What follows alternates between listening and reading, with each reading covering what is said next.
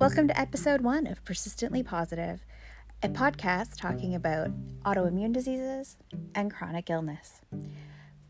Please note that this is the first time that we've done this recording, and things are a little, you know, start to a new project. So forgive us our trespasses, and we'll figure this all out as we go. Have a great day.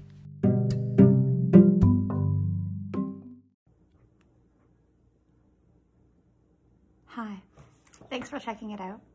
Uh, thanks for listening to Persistently Positive. My name is Tanya Graham, and I am your host for Persistently Positive, a autoimmune chronic illness podcast. And this is our first episode. I'm super excited to be doing this. This has been a dream of mine for probably the last three or four years as we've been researching and trying to figure out exactly what the formula would be to work for our community. At the end of the day, sometimes you just have to push play and so, or in this case, record, so that we could get this off the ground. So what is this podcast going to be about? Really, I want that to be driven by you.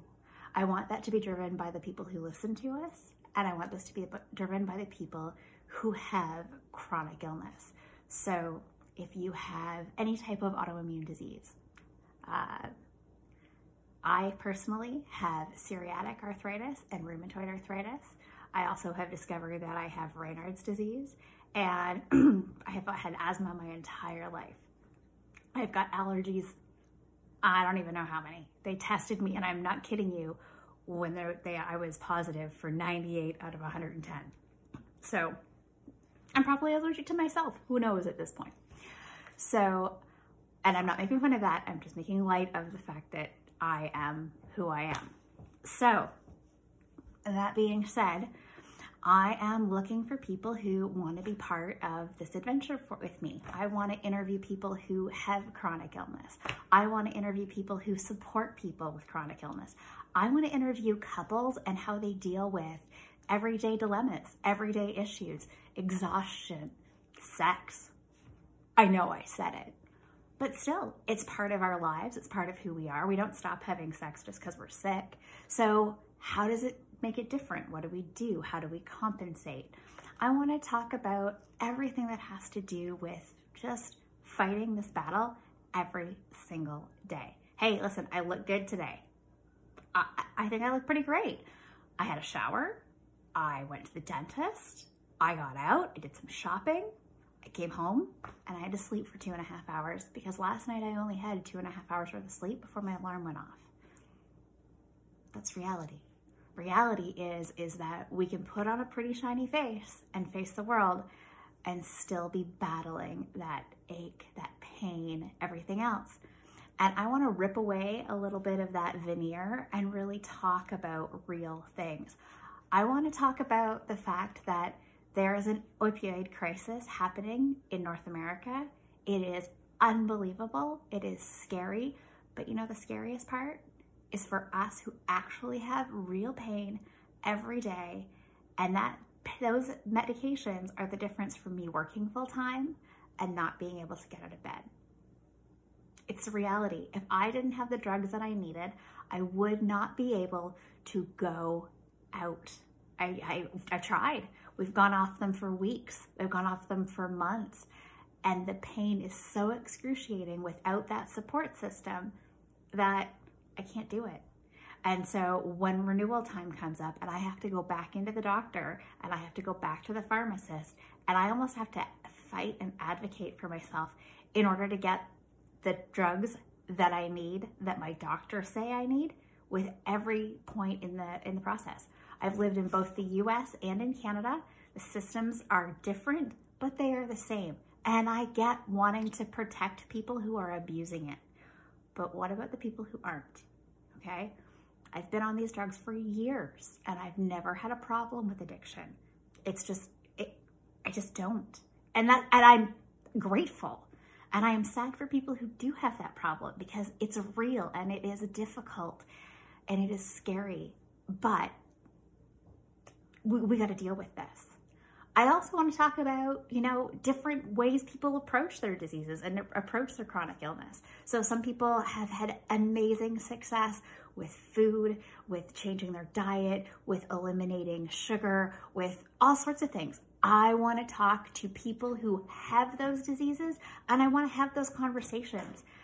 Don't tell me you're cured, okay? You can tell me you're in remission, one hundred percent. You can be in remission for the rest of your life. You can't change your D N A, okay? So I'm going to be really hard about certain things. The other thing is, is that I named this podcast specifically. I spent a lot of time looking for the right name, and Persistently Positive, that's who I am. That's what I live by. People are like, you're always in a good mood. It's because I choose to be in a good mood. Because you know what? The other side of the coin is that I'm cranky, I'm sad, I'm upset, I'm depressed, all those things. And I have to fight through that every day to make sure that I'm bringing myself up, because I got to bring me up so that I can be who I am and who I love to be. I want to talk to people who are workout crazy and who get that natural high from working out, and they're able to deal with their pain that way. Or they work out beside, like, you know, hand in hand with the pain. I want to talk to those people. I want to talk to people who are newly diagnosed and are scared and have read on the internet, like I did when I was told at thirty-two that by the time I was forty, I'd be in a wheelchair. And by the time I was fifty, I hoped I had a will. Well, I'm forty-two, still working, still moving my fingers, still moving my joints.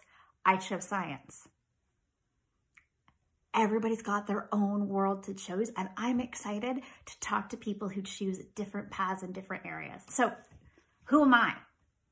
I'm not an expert. I am not going to be your expert on this.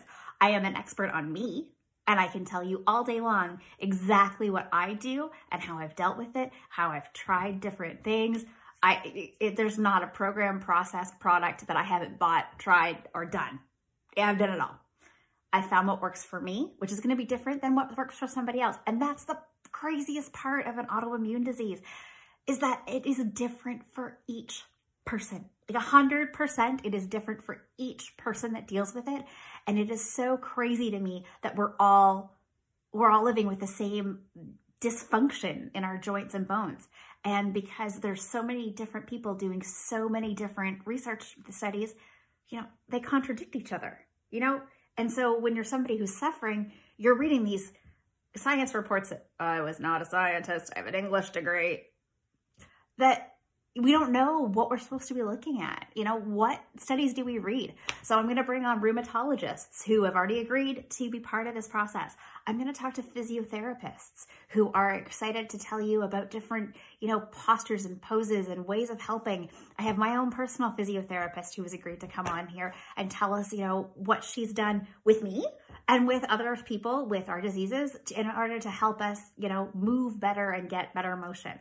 All these things are so important, and I am so excited. So eight minutes into this podcast, and I haven't told you jack shit about me. So first of all, fuck is a word that I use as punctuation.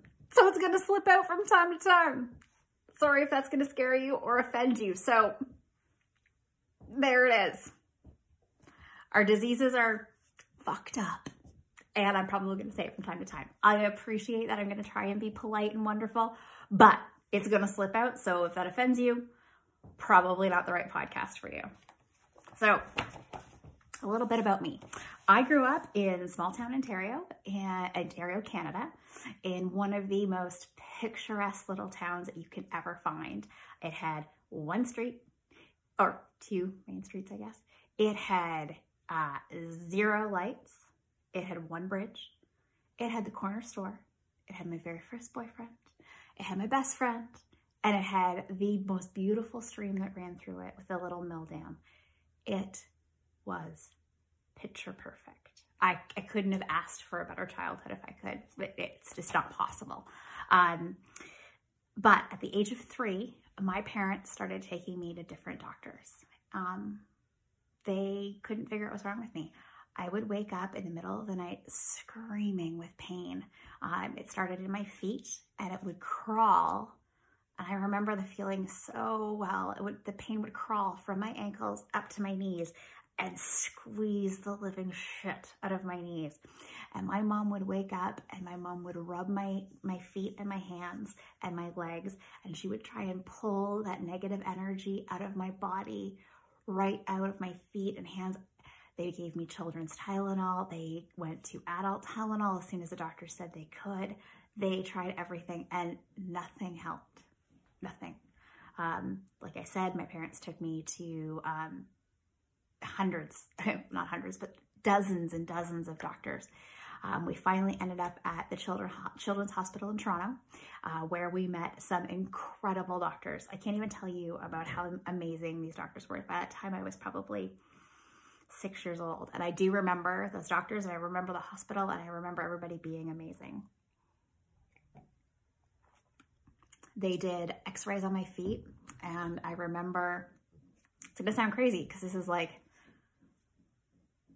thirty-five years ago now, but they had um, an x-ray machine that had a big circle, and they pulled it down over my feet, and then everybody had to go away, and they and did these great x-rays on my feet and ankles and my knees, and nothing. They couldn't see anything. They couldn't see any damage. They couldn't see any problems, but they had a baseline.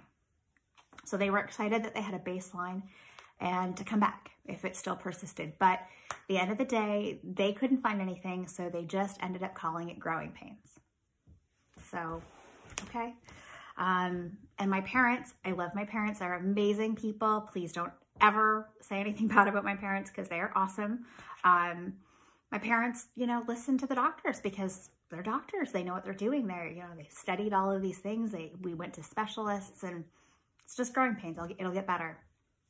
So um, I got older. Uh, the pain didn't go away, uh, but I learned to cope with it. So the pain would start. I would crawl into hot baths. Um, we ended up finding some balms like lavender and those kind of things into the Epsom salts and lay there and just cry because that's, that's all I had, right? So Advil, when Advil finally hit the market with Tylenol, every cup, you know, switching them back and forth every couple of hours uh, to get what I needed. And then for some strange reason, my body went into a little bit of a recession. Uh, res and not recession, res remission. Let's get the words right. My body went into remission, and we don't know why. No, no clue why that would have happened. So, uh, great. Um, I went into those teenage years, and then the fun side effects of psoriatic arthritis is depression. So when the pain starts, the depression starts. It's kind of like goes hand in hand. Um, so I started having anxiety, depression, my stomach hurt all the time. I couldn't go to school. It probably started when I was nine, eight, nine. Um, I didn't want to go to school. Um, everybody hated me. But as a girl in the eighties, it was normal.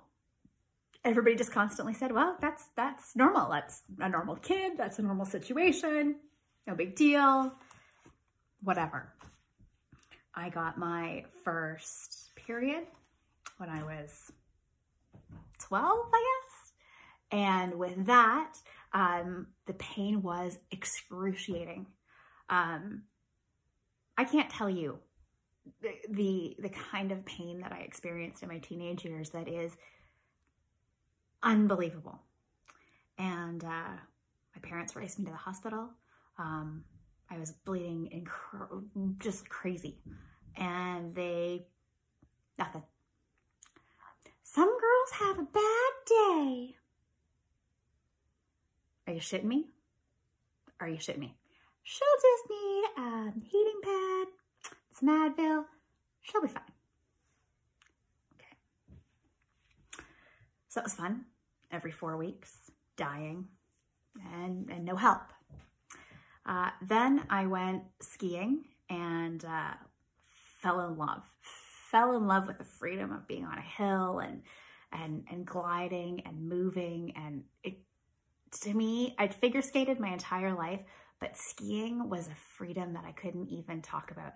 I dreamed of getting on like big mountains out in Whistler and you know, going to Colorado and just working my way down those mountains and being above the clouds. And this is before the internet, people.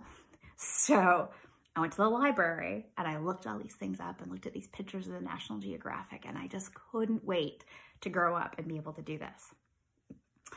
So on one of my ski lessons, I came down the hill. It was um, a little later in the day. Uh, probably shouldn't have gone on the run. I ended up twisting my knee backwards. And to give you an idea, the in, the outside, so this side of this ski cut my face open right here. The only reason we know that that was the outside bottom of the ski is because that's the only place where blood. So you got to imagine what that did to my knee. I landed square on top of it, and the knee can take pressure from side to side. It cannot take pressure straight on. So I cracked my kneecap, and I uh, damaged a bunch of muscles and my, a bunch of tendons in my knee. So my first round of uh, physio, and a doctor who was my physiotherapist dropped a ten pound bag of frozen peas on my knee, and I hadn't unbent my knee in three weeks, and my knee snapped backwards. So I'm telling you this because the recovery time of that for those injuries was four and a half years. So from the time I was fifteen to the time I was nineteen, I was in physio, I was seeing doctors, um, the pain wouldn't go away, I, I limped. I shouldn't have been limping. There should have been no reason why this wasn't healing. Uh, we get to a, a doctor in Saint Catharines when we moved down there uh, who happened to work with sports medicine. He took one look at my knee and went, okay, you've got extra problems. We were going to go in there and clean this up because you've got bone fragments and chips, and that's why the tendons aren't healing. Go in and do that. Um, so we did that and cleaned it up, and I got, I developed a clicking. So every time I did, I bent my knee, it, um, and my tendon would snap over. My A C L would snap over top of the kneecap. So back in the early nineties, before they were fixing A C Ls, they were cutting A C Ls. So Um, instead of doing more research into finding out why I wasn't healing properly and why things weren't properly fitting back together, they cut my A C L.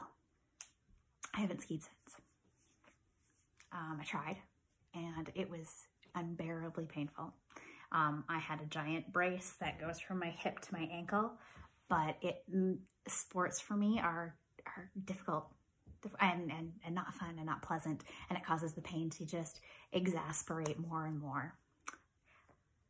Post that, so I was dealing with this pain in my knee. By the way, the pain in the knee from my childhood has come back on top of the pain from the recovery. Um, my hips start to hurt. They blame that on the knee. Okay, no problem. And then I go into remission again. We don't know why. We don't know how. It just happened. So then in my early thirties, my mom passed away.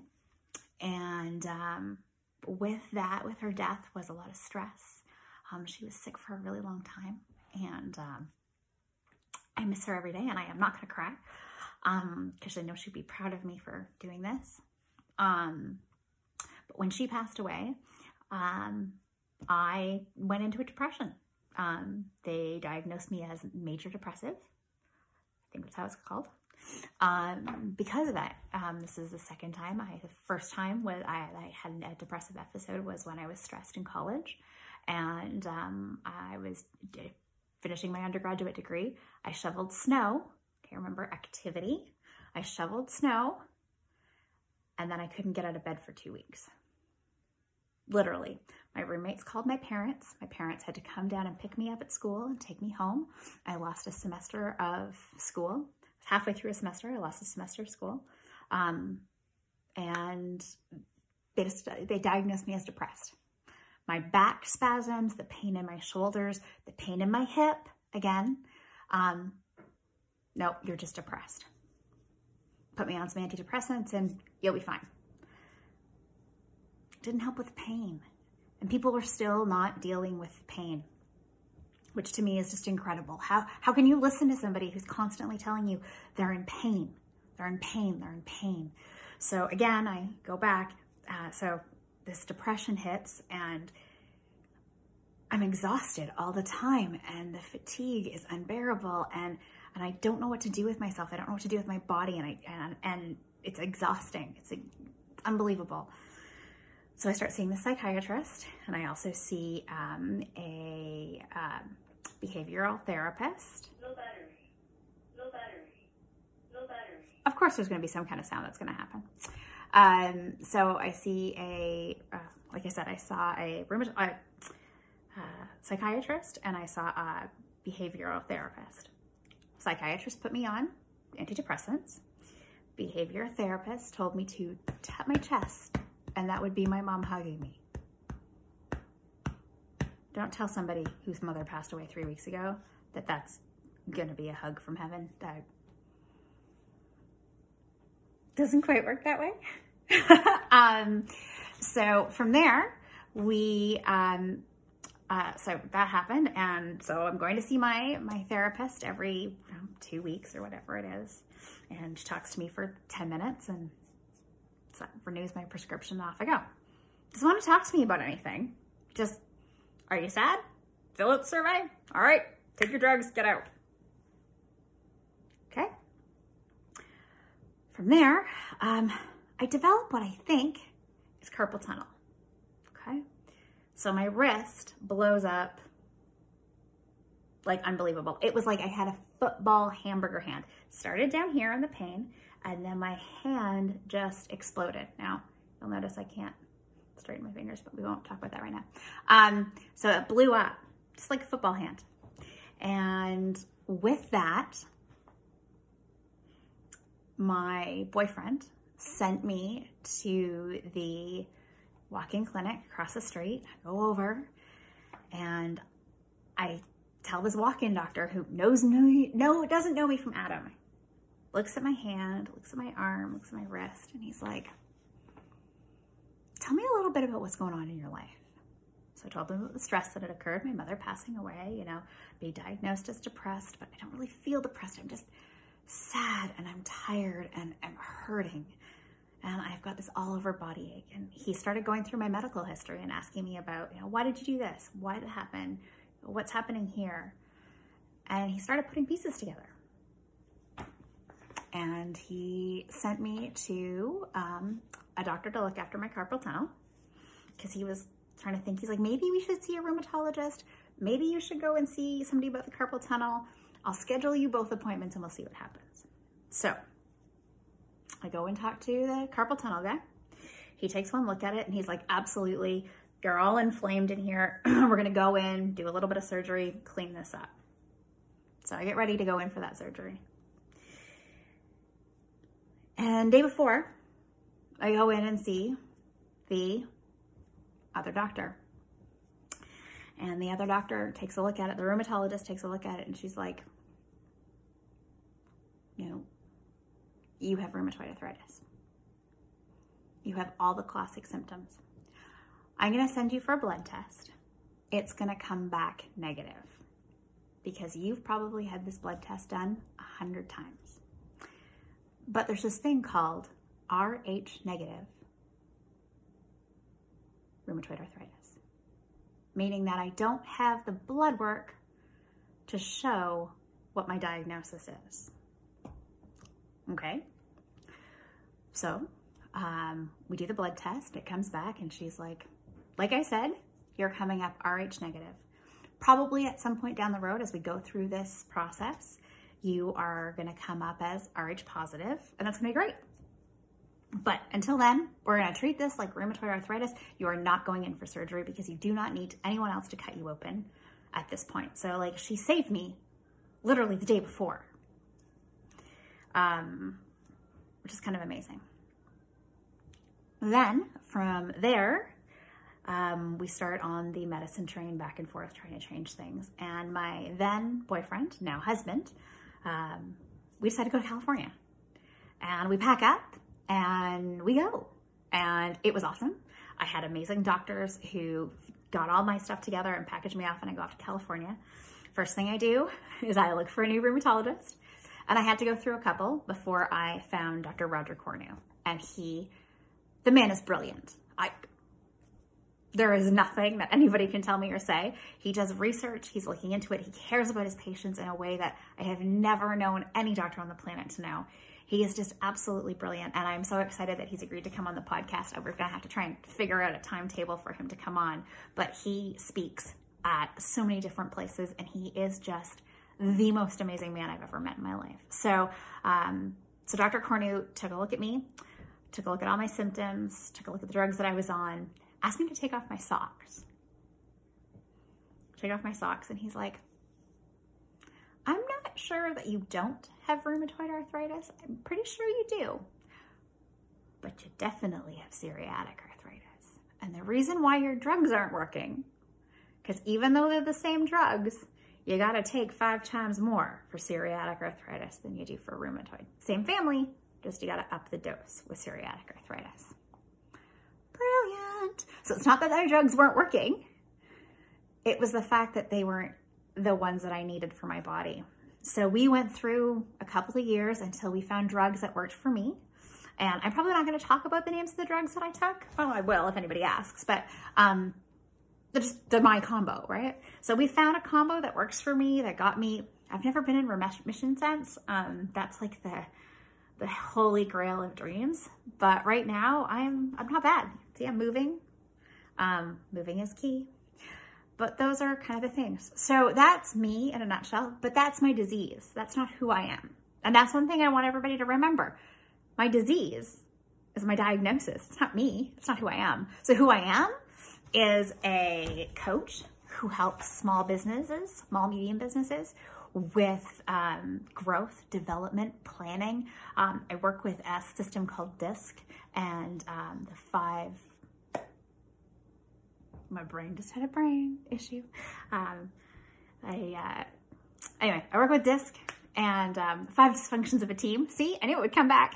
The five dysfunctions of a team. And we talk a little bit about kind of everything to do with your team. What's working? What's not working? Why is your executive staff not gelling? Is it a hiring problem, or is it the way that you guys are communicating? Are your expectations not being communicated in a way other teammates can gather? Things like that. So that's my work. That's not me. Me, I am the second youngest of a family of five kids that are all crazy, insane, and wonderful. I have an amazing stepdad who raised me, and I don't call him my stepdad, he's my dad. I also have another dad who is absolutely awesome and amazing. I have a bonus mom who is a, a shining light in my life, who is one of the most amazing women I've ever met, who loves me and, and, and open-armed accepted me into her family. And that's been absolutely an amazing gift. Um, I am married to the sweetest husband on the planet who adores me and would do anything to help me ever, and does on a daily basis. And he'll probably scoot in here from time to time and help me co-host, because we're gonna have an episode about relationships and dealing with, you know, what it's like to be with somebody who has an autoimmune disease, who's not gonna get a magic cure, people. So that is what this podcast is going to be all about. And I'm super excited that we got through our very first episode. So that's our first episode. Super excited. But I want to start a little bit of a mini movement. And I don't know if everybody, anybody is going to listen to twenty-eight minutes of me talking to them. But if you're still here, I want to start a movement with a hashtag called Shower Spoons.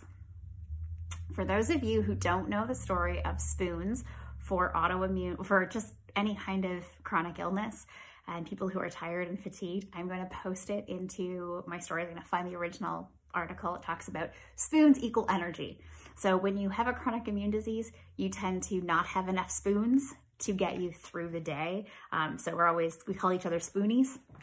So one of the hardest things to do when you have a chronic illness and you're dealing with fatigue is take a shower or a bath, because it, it's like I take a bath and then I want to go to bed for two hours. It's it's unbelievable.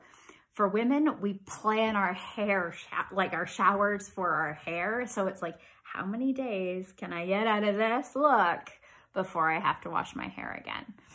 So, and we'll talk about beauty products because I'm a freak about them. Um, so I'd like to start a movement called Shower Spoons. And so for anybody who wants to support us, to support the podcast, to support everyone who is here. Um, and, you know, you ha you can be an able person too and, and still support us. So shower spoons, hashtag, do it. Thank you for listening. I appreciate you and have a great day.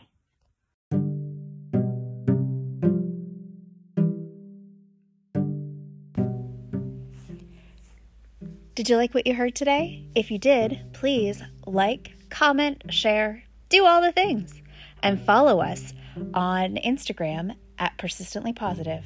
Looking forward to hearing back from you.